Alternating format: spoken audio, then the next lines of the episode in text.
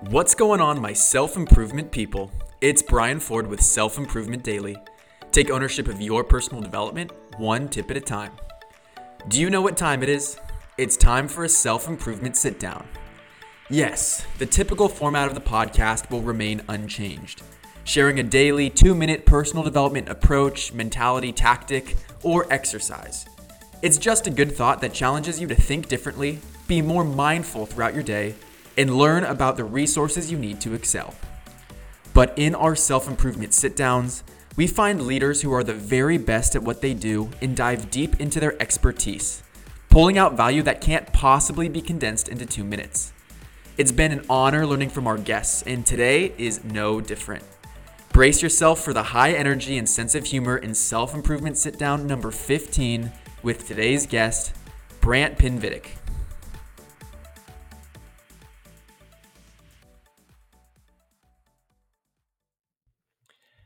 And we are live. Let me introduce today's stud guest. His name is Brant Pinvidic. Brant is an award winning film director and veteran television producer who has successfully pitched more than 300 television projects, including The Biggest Loser and Intervention. He is a sought after professional speaker and executive consultant, the host of a podcast called Why I Am Not with Brant Pinvidic, and most pertinent to our conversation today, the author of a new best selling book, The Three Minute Rule. After his 20 plus years of experience in producing, creating, and directing TV shows and movies, Brant has developed some of the most advanced pitch and presentation techniques. And after reading the book personally, I can attest that his work will completely change your understanding of how to best convey information. Brant, let's do it. It's an absolute pleasure to be with you today. Yeah, buddy. Good to be here. So I got to tell you, and of course, I'm supporting this book because I absolutely blew through it. It was uh, it was unbelievable to see, especially with my background in sales. But first and foremost, thank you for writing it because I feel like there is a void kind of in this space and a little convoluted mess that we're all experiencing in today's day and age in terms of how to actually communicate effectively, just given technology and you know interpersonal communication is just kind of changing. Yeah, you know, as I was going through the book, and I you know took about nine months to get it all written and and I was sort of backing away from TV, and people were asking, "What are you doing?" Oh, I'm writing a book. What's it called? It's called Three Minute Rule. What's it about? And I would explain it, and they would be like, "Oh man, that's really needed in the world today." And I kept hearing that over and over again. It was just sort of like doing a service to keep people from yapping in meetings endlessly. Is, a, is sort of I feel good about that. Perfect. Yeah. Well, I I'm sure that this is just the beginning of the influence it's going to have on people um, because like yeah, it is such a it's a skill really, and it's kind of you've been able to distill it down to your experience and everything that you've gotten into. And uh, let's kind of jump into some of that. And I'd like to kind of start more broadly, again, kind of the, the context around the decision for you to write the book. What would you say it is about today's culture that's led us to this point of the effectiveness of short and simple communication? Well, it's a little bit of two things, right? We have access to information and we've been bombarded by marketing. So when those two things converged, it's created this incredibly skeptical and hypersensitive audience. So right now you can get any information you want at the touch of a button in your hand at any moment.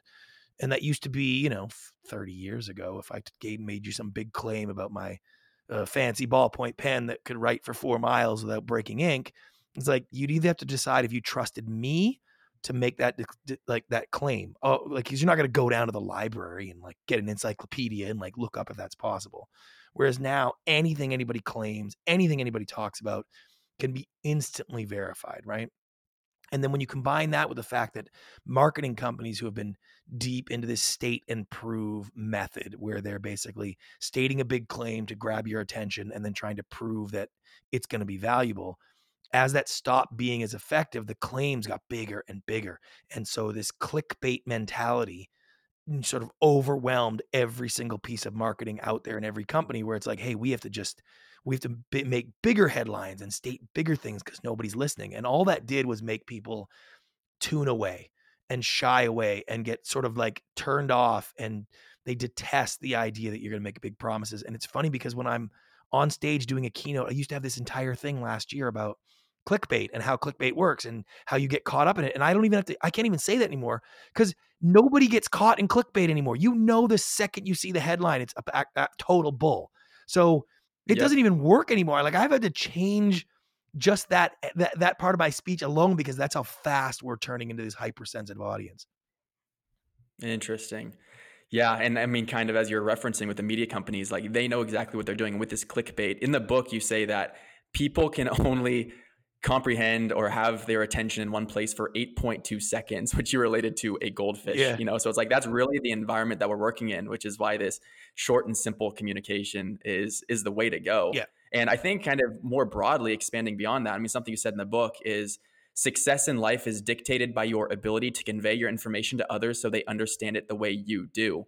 And kind of cutting through some of the weeds and being able to speak to like this is the core of the argument is is just something that people can only comprehend within the attention span they have. They don't have the the the desire to even expand beyond that. Yeah. So I, I love that concept. Well, and people like if you think about what you believe and what you hold true and what you want to have happen, right? You're obviously trying to influence someone else to follow along and believe what you do.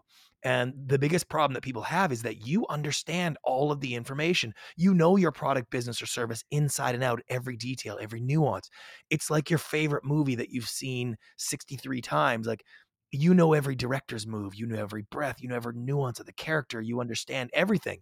Where it's like the person on the outside w- can get there, but they need to be brought there like piece by piece. They need a foundation of information first. Right. Then they can start to get the context that you want to give them. Then they can actualize what's going to happen next. Like to build that so they understand the value the way you understand it. And I always say to anybody, particularly in sales, like you wouldn't be where you are if you didn't believe in your business or product or service. You just need to get other people to believe in the same way you do and see the value you do. Uh, I can't help you if you if you're you know if you're trying to trick people or fool people into stuff you don't believe. That's almost impossible. But when you actually believe in it, it's like okay, so all you got to do is make them see it the same way you do. And yep. what normally happens is you cloud it with all of the engagement information that you can only value after you have that foundation of information. And most people don't lay that out first. They want to lay out all the cool stuff first. And people are like, oh, I don't understand. I don't get it. Right. They want to, yeah, they want to share what's impressive to them and what they think is interesting to them. When in reality, you're way too close to it to understand at a glance the the pivotal information. Absolutely. So no, I love that concept. Okay, and then it's so it's called the three minute rule. So Tell us about the power of three minutes. You know, why is three minutes the number? Well, yeah, because three minutes isn't just a way to, it's just not a number to condense your information down to a certain timeline, right? It's really actually, there's a scientific principle about approach motivation. And the Journal of Motivation, Emotion, and Personality studies this quite a bit. And basically, it's why are we driven to engage in things? What drives us to that? And three minutes is about the maximum time frame that you can get someone to extend their natural decision making process and anybody listening will know like someone's come to pitch you something or present something or ask you to do something you already have the yes or no in your head in like the first minute mm-hmm. and sometimes it's the first 30 seconds and sometimes it's the first 10 seconds right mm-hmm. so what you want to do is before someone makes a decision they conceptualize the idea then they contextualize the information as it relates to them and then they actualize as in do they want to engage further or do they want to get out and so they're going to go through the, those three steps sometimes in the first 10 seconds. And if you do it right, if you lead your audience with really high quality sort of storytelling techniques, information piece by piece that guides them through, you can extend that decision to about three minutes, is the maximum you can get to if you do it right. Then you'd actually get people all the valuable information before they decide, okay, I want to talk further with you. Okay, I want this meeting to continue. Oh, hey, I'm going to look at my phone. Oh, I got to go talk to my wife hey, let's have another meeting with the board. Like the decision by committee world is not going away. So your three minutes is not selling anything. Nobody buys like that. Everybody needs to verify. Everybody needs to check an Amazon review. Everyone wants to talk to their wife. Like you can't trick people into doing that anymore. So what you need them to do in those first three minutes is commit to going to the next step with you, where they start to go to the engagement phase of your information. Totally. Yeah, that, that's a point that really stood out to me in the book was this thought of three minutes isn't only optimized for one person to understand it, but it's also optimized for them to share it with someone else because the decision making matrix that we're all in doesn't stop at one person's interpretation. In order to actually provide that oh, value oh, yeah. that can then be conveyed to the next decision maker, like that makes so much sense. And no, I loved hearing yeah, the science it, of three minutes. That's awesome. Yeah, and it's called the it's called the rationalization story, is what I call it, right? It's the story that we use to rationalize our decisions to ourselves. And if you think about, and I do this on stage, where I'll have people picture and explain to themselves why they live in this in the house they live in, or why they bought the car they they own right now. And if you listen to your decision making process, like if I ask you, why do you own the car you drive? Your, your brain tells you very simple, straightforward answers. Your brain doesn't use big adjectives or trying to find different cool ways to say it. It just tells you, I like Mercedes. It's you know, it, it was a good price. I, you know, like it just tells you the simple information and it tells it to you in the order of importance. And so that rationalization story is how we make decisions. And I have this really cool um, exercise I do in one of my seminars where I'll have people come up and I'll have them basically explain their favorite movie in the world. Tell me everything about it. Give me your sort of version of the movie. And what you find is no matter how much you know that movie, no matter how much you love it, no matter if it's a three hour Braveheart or Shawshank Redemption, your incredibly detailed every single thing of why you love that movie, it's almost impossible to get past three minutes. Right. Because by that time, you've basically said all of the important, relevant, fact based information that tells everybody why you love it. That's that's your rationalization story. And what I try to teach people to do is if you mimic your pitch and presentation, the same way someone will use a rationalization story when they go pitch somebody else, that's all they're getting. You might get an hour meeting with someone where you leave and the stars are out and the birds are singing. It's the greatest meeting you've ever had in your life. It took an hour and 12 minutes. And you guys talked about every little detail. When they go to their boss or when they go to the board or when they go to their wife or husband or when they ask their best friend or whatever happens, the most they're going to come out with to explain what it is, how it works, and what they're going to do is about three minutes. That's it. They're going to condense it. So why do you want them to be the one condensing it? You need to put it in that three minutes. Right. It's uh I love that exercise actually because not only can they reproduce 3 minutes of it, but are they even going to stay in tune to your story for that full hour that you're explaining it you know so like there's two parts right. of it where there's kind of friction in the full message being conveyed and also kind of as you share, you know, the one hour of it, you know, like kind of going back to what you were saying earlier with having a narrow focus and kind of sharing the parts that are most important to you. Again, that's not conveying what would be important to them and how they'd be able to share it. So that like really this three minute formula is so good at condensing the information to just the fundamentals, as you call them, statements of value, right? Just the fundamentals. Yeah, absolutely. And then portraying that. I do want I do want to back you up because you very quickly touched on conceptualize, contextualize, and actualize, which I thought was a huge part of the book and kind of fundamental to this really, you know, the three minute rule. And I basically, it's kind of just having things in the right order so that people stick with you through that entire approach motivation process. Right. You know, being most receptive to the message that you're sharing. Would you mind kind of again maybe going through the specifics of that order and why conceptualize before contextualize before actualize is so important? Yeah, it's basically the foundation of value, right? Like when you understand something, and that's when when we'll talk about in a bit of the WHAC method, where you s- sort of categorize your information. It's like first we got to understand what it is and how it works. Like there's no information that has any value until we understand that, right? And so I can tell you all the cool things that happen and I can give you all the facts and the figures and the history and how big the market is and it's like, okay, great. I just like what does that even mean? Right? And I've I had mm-hmm. that with uh, a lot of my clients like oil and gas guys are so terrible because they want to get up and talk about what they've done. I was the senior vice president of Chevron International for 14 years. I ran the West Coast operations of the things. I am a certified uh, oil separation guide expert, and my board is made up of 14. And it's like, I've seen those guys do that for six and a half minutes in the opening of a presentation. And it's like, okay, that's impressive. I get it. But like, why is that even relevant? I don't even know what you do yet. I don't even know what your company is. Like, can you, like, right like now I'm sort of like trying to fit that puzzle piece in. Like, okay, like oh, so so you're a big fancy oil guy, okay? Like, and you want that to be relevant because oh, I get it. Oh, because you're doing this here, like that's not effective. Especially today, it's not effective because no one's going to do the work. So the way you use those three steps when you conceptualize it, it means like, okay, let me explain to you what it is let me explain how it works. This is what we're talking about. This is the world we're in. This is what it is that I'm actually offering. It's an accounting method that's going to, you know, that's going to help you blank, blank, blank in your podcast accounting systems. Like, okay, now I kind of know what you are.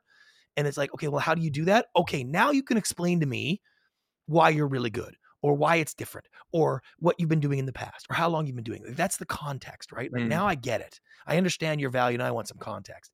And that section where you conceptualize it, then you contextualize it, meaning like, how is it going to work for me? Why do I care about this? Why do I need this? And then actualize means like, okay, I don't even live here. I don't own a car, or I love this. How much does it cost? Or, you know, how long does it take to implement? Or like those kind of things. Those only have real value after I understand everything else. After everything else is in place, then those have value. That's why there's that old adage they stumble on the price, you haven't explained the value enough, hmm. which is it's a listen for me that's a scary thing because it sounds like old school sales stuff which is just evil in my mind but there's some truth to the idea that like if the price becomes a stumbling block unnecessarily it's because you haven't laid out why that's relevant right? Price can always be a stumbling block like no matter how much value i see in it it still just might be too much money for me or i just don't want to spend it right? That's fine. Sure. But what you don't want somebody is making that decision because they don't have the understanding of the value and what I show you is how to build that understanding so that the price becomes simply from my world, do I want to spend that kind of money? Is it valuable to me? And there's no way you, as the person trying to sell something, can make that decision for me. And if you try, I will know and I will not be happy and I will not be impressed. You use my name over and over. Ugh, I don't want to hear that. You try to tell me my problem and how it's going to solve it. I'm not impressed with that. I don't want to hear that. That sounds like a sales pitch. Mm-hmm. And anything that sounds like a sales pitch today is is out the window. Totally. Yeah, and what you're alluding to is kind of the difference in philosophy between inform and lead, which is to put information up front and let the the person that you're communicating with connect the dots on their own and draw their own conclusions yes. versus state and prove where it's like this is the way it's going to change your life yeah. and then now i have to justify now i have to prove it. back and guess what? Nobody believes you. Nobody believes mm-hmm. you. I have an investment that can right. make you 10 times in your money by the end of the year. Oh really? Go f yourself is what my instant thought is. Like i don't want to like let me out of this elevator. Like that's what i'm thinking right away right? And it's just like what you have to do is explain what the opportunity is, how the investment works, what the return is, what the exit strategy is. And then they should be thinking in their mind, damn, I could probably make 10 times my money by the end of the year, right? Like they may not say it exactly, but they should be leading to that moment. And I, and I, in the book, I tell a great story about Bar Rescue, probably the most successful show I created. And I brought in John Taffer, who's a huge star, but I didn't go in there and say, hey, I'm going to pitch you Bar Rescue. It's with John Taffer. He is the Gordon Ramsay of bars and nightclubs because it's like uh-huh. he is, but the president of that we're going to be like, oh God, sure he is. All right, go ahead, let me hear it. And then every word he would have said, everything that would have happened, every history, the guy would have been like, um, yeah, well, so it's not Gordon Ramsay. I mean, well, he's that really, you know, he'd be judging it. Instead of listening, instead of forming the foundation of information, he'd be listening to see if my claims were true. And what happened in that particular meeting was after I walked them through what the show was, after I walked them through how we were going to do it in each episode, after I walked them through who John was and his experience and how he built bars and, and all that stuff, the network president literally said, Oh, so he could be our Gordon Ramsay for bars and nightclubs. Bing.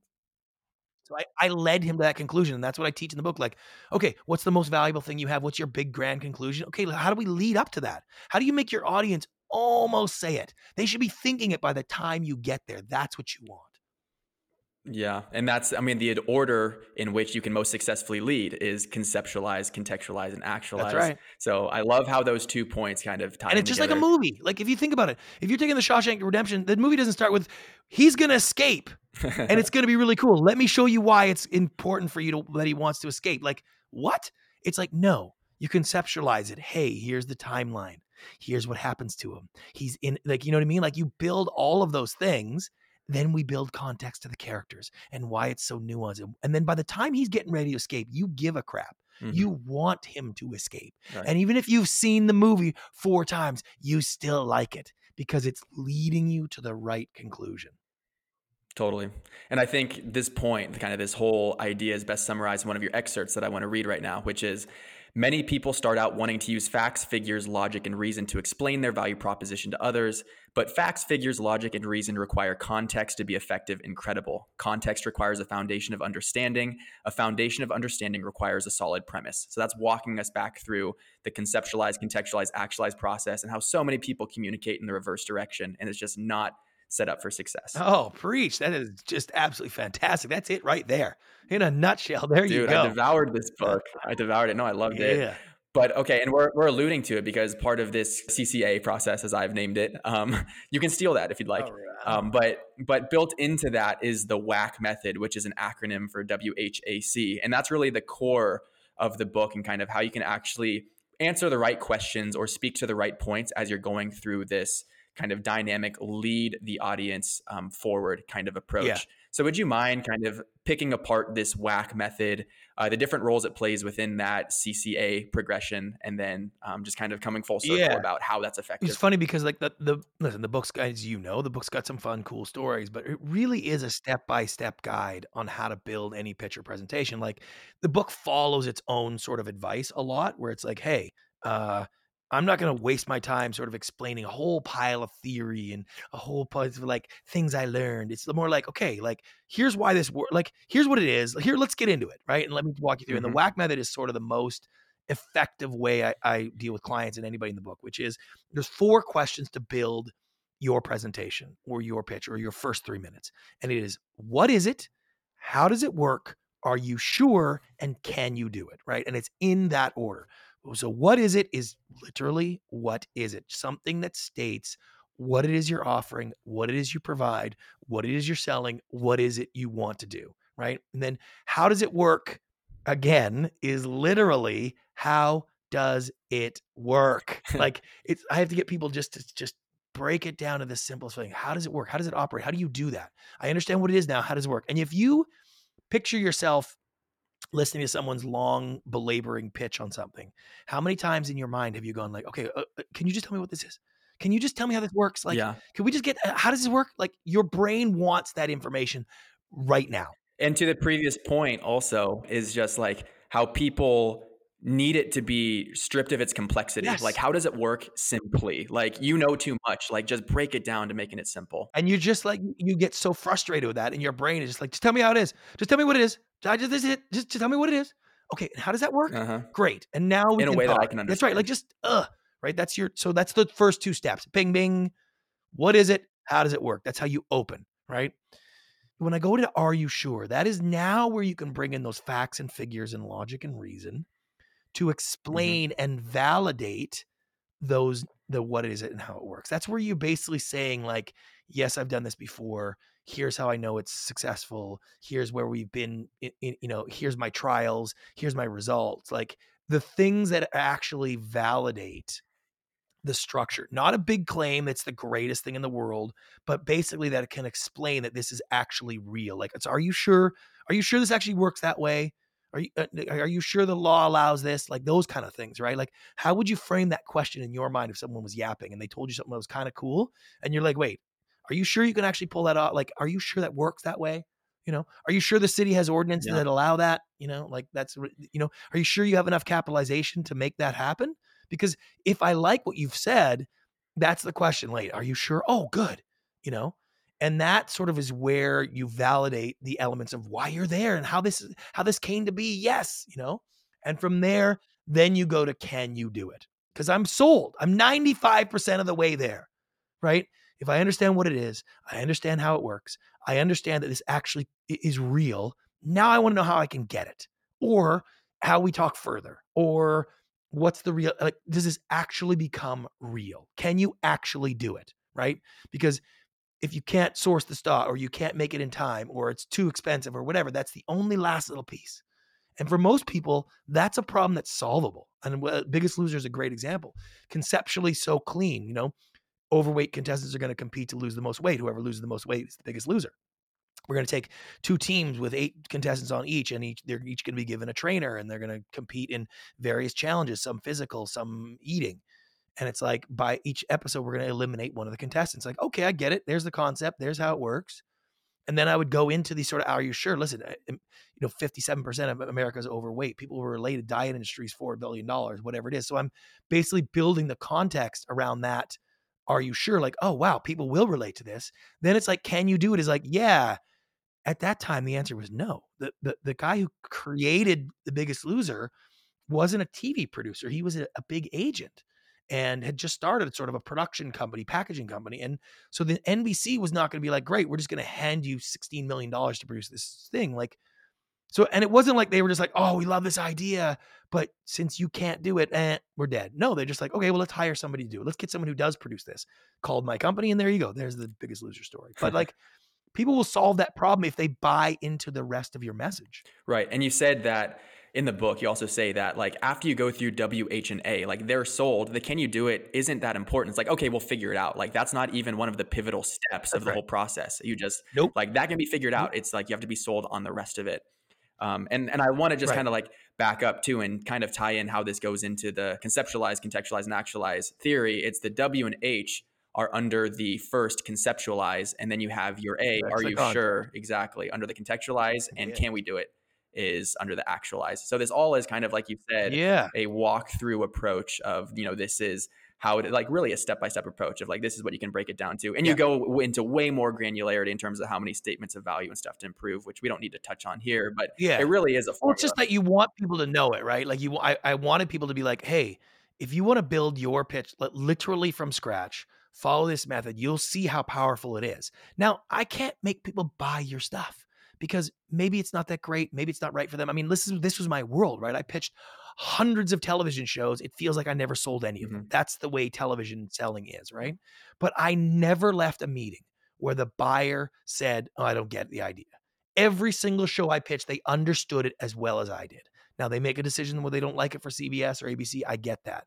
And that's the most powerful thing you can do today. It's like you can't sell anybody anything. No one wants to be sold. No one is going to let you sell them. So true. They'll buy, they'll actively buy, but it's got to be on their terms. So, really, all you want them to do is understand it. They will get it. If you follow this message, they will get it. Now, whether they buy it is a whole other conversation. And you got to deal with that on basically on your own terms, but at least everybody you talk to will understand it. And I'm talking, I have made that happen for biotech companies that specialize in type 1 diabetes, anti rejection gene therapy. And it's like, I can get them to make everybody understand what they do, how they do it, why it's great, and how you can get involved. Right. The rest takes care of itself. Yeah no, it's it's powerful. It really is enlightening, kind of walking through it because as I you know learned it for the first time, I was like, wow, this makes so much sense. It's just very logical, very rational, and very simple, right? I mean, that's kind of built into this whole thing, and and that's what I want to touch on too. Is that as you mentioned, this WHAC method, this is for your first three minutes. And this isn't the end of the conversation. This is just to get their interest to a level where you can actually have the larger conversation, is kind of my understanding of it. Yeah. So tell us about the ending. Um, well, it's kind of funny because everybody's three. It's funny to say, but everybody's three minutes is different. Like some people are a minute and forty-two seconds. Yep. Like whatever it is, less than three minutes. That's the most important thing. And then everybody's looking for a big ending. Everybody's looking for this cool way to wrap it up, way to close. And I'm like, no, there's no ending, nothing. You don't want to tell your audience that this is a pitch that you've been rehearsing, that you've been planning, that you've been building for them because it it takes them out of the moment, takes them out of the story, takes them out of the conversation. And I like I use the example when you watch Shark Tank. Have you ever seen the end? There's always somebody that pitches their idea. Everybody's kind of interested, and then they go, "Hey, sharks, what do you think we take a dive into this one or whatever?" You know, and you could see Mark Cuban's eyes roll and be like, "Oh, right, this is a corny pitch you rehearsed in the mirror. Never mind. All right, here we go. Let's, you know." And it's like you don't want to do that, and you've said everything. Like you don't need to tie it with a bow. You don't need to make it cute and effective. You just need to be like, there's the information. And the first thing out of your client's, customers, husband's mouth is basically the information that you want. It's like, let's get into it. And even when I'm training people on an actual presentation that's going to take more than three minutes, right? And that happens a lot. An investor presentation is going to be 20 minutes probably as a public company. If you're doing a roadshow, you're 15 to 20 minutes if I can get them down enough. And like you're not going to stop after three minutes and just be like, okay, that's it, because there's a ton more information in those companies. And those people in those seats actually want some granular details. But what they do, what I do is like, here's your first three minutes or two minutes and 12 seconds or whatever it is that will set the stage, get people's interest. They sit up in their chair, they get it, they understand it. Now they want question answered. And so whether you're actually going to be like, hey, I'm going to answer some questions for you specifically, what are your questions? Let's talk or whether it's metaphorically, okay, now my next part of my presentation is going to answer questions you probably have after hearing my first three minutes. And I'll literally have them sort of stop, take a pause, logo on the screen, no ending, and just be like, okay, so let me get into this. And then they starts going through the pieces that now will be relevant because you understand everything Totally. and you're probably interested. Mhm. You now you want to get engaged. I want to engage. Let's talk about things that are like micro level, really cool mm-hmm. stuff, things that are really interesting, things that make it better. But those are the engagement phase. And once you have somebody past that an information phase, now they want to engage. Right, and that's all the stuff that you you find personally interesting, which is the weeds of the details and everything. But that's not fundamental to the understanding. That's fundamental to the explanation after the understanding. Right. And what you're going to find is when you find when you have an audience that understands your concept, they may actually come up with their own weeds. They might actually come up with more value than you thought of. And I find that with a lot of clients is that when they can explain it really clearly to people, smart, dynamic people and their customers and their clients that do this a lot actually find value for you sometimes because now they understand it Yeah, and they'll bring up ideas and they'll bring up uh, methods and they'll start to work on it in their world and you're Hmm. like oh my god i never thought of that. that's a great idea like i've done that m- a ton of times very interesting. Yeah, that's that's awesome. And okay, that kind of puts a bow on the content of the pitch. And actually, that's kind of our a little allusion into the the final category I want to talk about, which is the delivery and something that you kind of use to consolidate the the information. Is you have this this quote: "Simplicity is power." Clarity is compelling and information is valuable. And that's built into the Yep. inform and lead, the WHAC method, like all of that kind of is synthesized around these three points. But also, there's something really interesting about it being simple that I enjoyed reading about, which is that with simplicity comes confidence. And that's just one element to your delivery and how you can be effective. Can you kind of talk about what that means with confidence and can I, other ways that your delivery can be optimized while using kind of the, the framework that you've provided here? oh absolutely i mean and that is it's one of the things that i get asked the most especially if like someone's hiring me to come in and like train their sales force or their marketing guys it's always like I, you know, can I be more confident? Can you help me be more confident? It's like, well, no, because that's your personality. Like, it's not something you learn. You don't learn confidence. You don't develop confidence. You don't pretend to have, like, it's not like that, right? Mhm. Confidence comes from the perceived value you have of the information you're giving others. Hmm. If you really believe in the information you're giving others, you will be confident about it. Now, listen, do you get public speaking jitters? Sure, but only because it's hard for you to to rationalize the value you're bringing. And so I always use the example um, when I'm on stage where it's like, hey, if I was going to cater your wedding and I had Gordon Ramsay to be the chef, like how many words would I need? I'd need four words. I have Gordon Ramsay. And, and when I'm coming to talk to you about it, how confident would I be? Would I be like mouthy and not wanting to talk loudly and my shoulders are all hunched in? No, I'd be like chest up, excited. I have a big smile on my face. I'd be I'd be excited to say to you, "Hey, I got Gordon Ramsay." Right? Like that's confidence and that's because I know the value of that information. And the Right. more words you use, the less confident you appear to your audience. Because if I had my brother-in-law, ex-convict who's never really cooked before but really needed a job, and I wanted him to be the chef at your wedding, like I'd need a lot of words. I'd be trying to explain it to you. I wouldn't be very confident about my outcome. And you would sense that I'm selling you and that I'm desperate and that I need it. And so I have this sort of word chart that I developed where it's like, where are you on the scale? Where is your information? Because it's somewhere between Gordon Ramsay and my convict ex brother in law. So the more words you use, that's what you're showing your audience you are on the scale. Keep yapping, try to explain it. They're gonna know you're closer to the convict brother-in-law. Don't say, you know, don't don't say a lot. Use simple words, simple phrases. They're gonna think, they're gonna feel your confidence in your information. And when I can get people to see that, and I'll tell you, the introverted type person um, is easier for me to work with. The type A personalities, like myself, are actually harder for me to train because they want to use their natural personality and their charisma and their charm to overpower a meeting, to take over and like hide the gaps in their information and like skip over stuff. And it's like what I used to do way back in television when I couldn't actually get the show right. I would just sort of skip over the casting or like, don't worry about the challenges. Like, we'll figure the challenges out later. And it's like, yeah, people saw through that. And I wouldn't have done that if I didn't think I had like enough charm to like make the meeting go well. So when I work with like introverted types or like scientists or biochemists. Like they're actually the they're actually really good at this because it's like, oh, thank God. I don't have to do I don't have to do cartwheels. I don't have to make tricks. I don't have to do neuro linguistic programming. I can just tell people the simple information. And the confidence they feel from that and what it brings out of them is infectious. You can see it right away because for the probably the first time, they're actually able to make people understand what they understand. And when you see that in others, you're like, oh my God, I love this. This is so exciting. And it builds and like it's infectious, it's compelling. That's what that's where the value comes from. Hmm. Yeah, that's and what you you mentioned something which was super interesting and actually counterintuitive when I read it in the book was how you would kind of overlook some of the things that you weren't confident on just because you could rely on your personality to bridge those gaps, so to speak.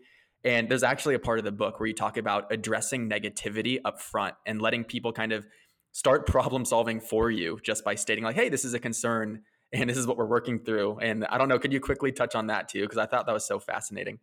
Yeah, and it's it's like it's one of those things where people like my first question, if I if we were sitting down and I was I was trying to help you, is I would say, okay, what do you hope your audience doesn't find out?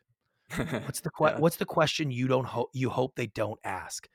And it's like people are like, oh, oh, I don't even want to tell you. And I'm like, yeah, like, what is it? Just let's just start about, oh, my competitor's cheaper. Oh, eh, you know, it takes a really long time, or whatever it is, right? Or it's like, I'm not sure I can deliver all this. Well, whatever it is. It's like, okay, do you really think your audience is not going to figure this out? Like, there's no version of the audience not finding the negative thing. They are going to poke holes until they find it. So it leaves you three options. Option one is you bring it up and deal with it in the room with the person directly. Option two is they bring it up in the room and you got to deal with it. Option three is nobody brings it up, but they find out later. Now, if they bring it up, it means they've been thinking about it. And it doesn't usually happen where it just springs into their mind. It means you've said something and their brain goes, wait a second, I'm not even sure that's legal. I, I'm not even sure we can pull that off. Wait a second. Did Massachusetts pass that law? Like, what happens with my tax code? Like, and they're going through it in their mind while you're trying to explain your information. And then eventually they stop you and be like, wait a second, eh, but I'm in Massachusetts. I don't know that this works there, right? Like, and you're like, oh my God, well, no. And you're trying to explain, oh, yeah, well, it's true, but we can do, you know? And it's like, so they missed all of the value, right? And the number two is they don't bring it up. They think it, they don't bring it up. And later on, they discover it and they're like, oh, you, you son of a bitch. You hide, you hid this from me. That's right. what they think.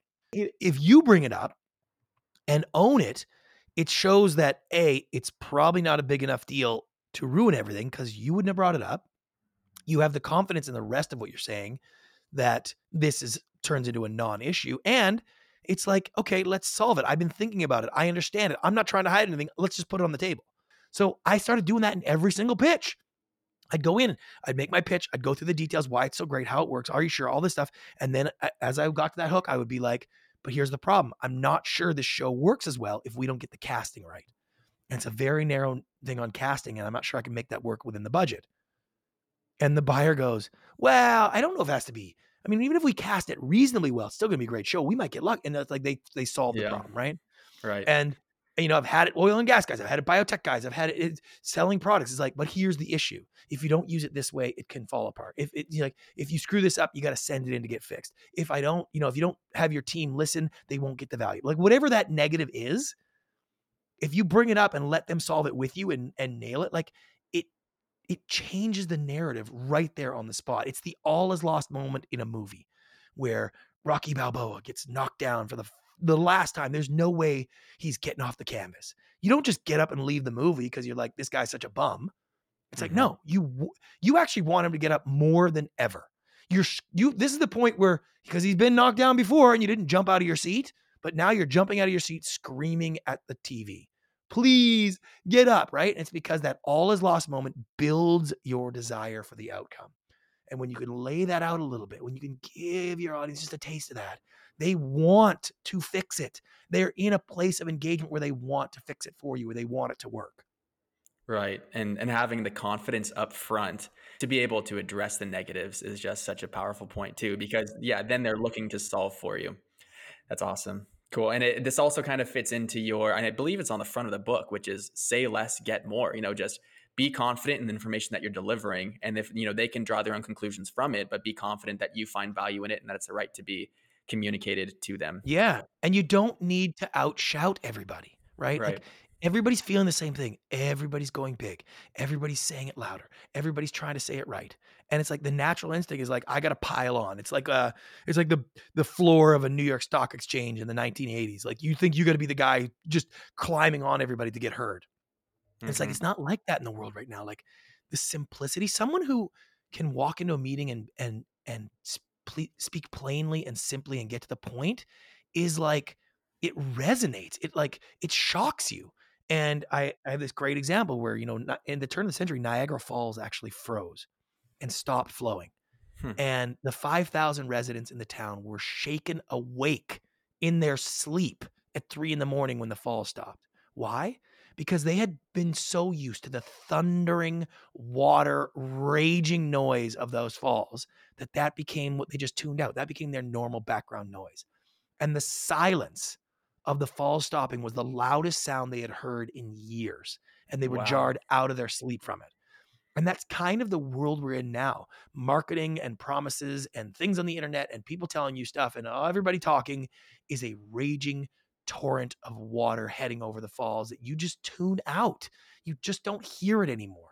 And when someone can just basically cut through that by not yapping, by not trying to impress you, by not saying it over and over again in bigger, bolder ways, it cuts right through you. You hear it louder than you hear anything else. That is a powerful point. I love that. I really do. That's awesome. I wish that was in the book.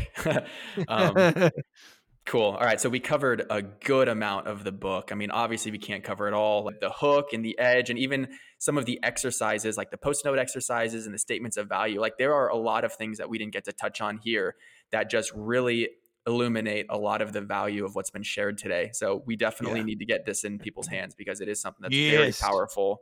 Um, and I, I love wrapping up my interviews, and I'm going to really put you to the test because you know you're you're all about kind of being simple and concise and high quality. Um, so what what is one takeaway? What's the core thesis that you would want people to leave today understanding? And if you could do it in three minutes or less, then that would be perfect.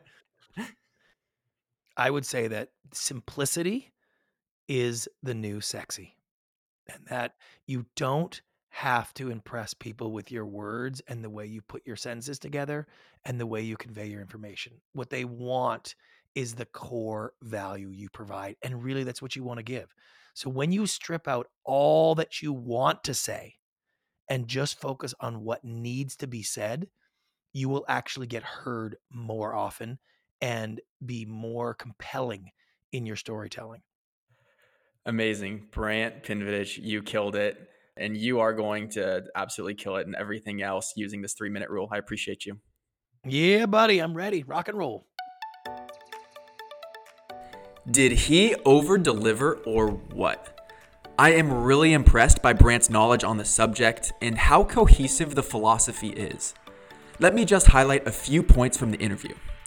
The whole three minute rule is built around simplicity, clarity, and information. People don't want to be sold anymore, and it's important that you inform them on the details of your proposition and let them draw their own conclusions. It's kind of like inception, if you will. But you can lead them by optimizing the order and content of the message. First, you conceptualize the idea and tell them what it is and how it works. Then you contextualize the idea and show that the idea has firepower behind it with stats, reputation, and other forms of credibility. Then you talk about the next steps. Can we do it? And what needs to happen to take action on the idea. Now that you understand the core premise, it's time to take your understanding of it to the next level. And the only way you can do that is by reading the book. Whether you're in sales and pitching an offer, trying to change something internally in a relationship or at work, or even thinking through the fundamentals of an idea that you want to powerfully communicate. The three minute rule will improve your capability in all of these areas. You can use the link in this episode description to purchase the book and support charity all in one click. The benefiting organization is St. Jude's Children's Hospital, one of Brant's favorite organizations. I'm just trying to make the world a better place, and we can do it together.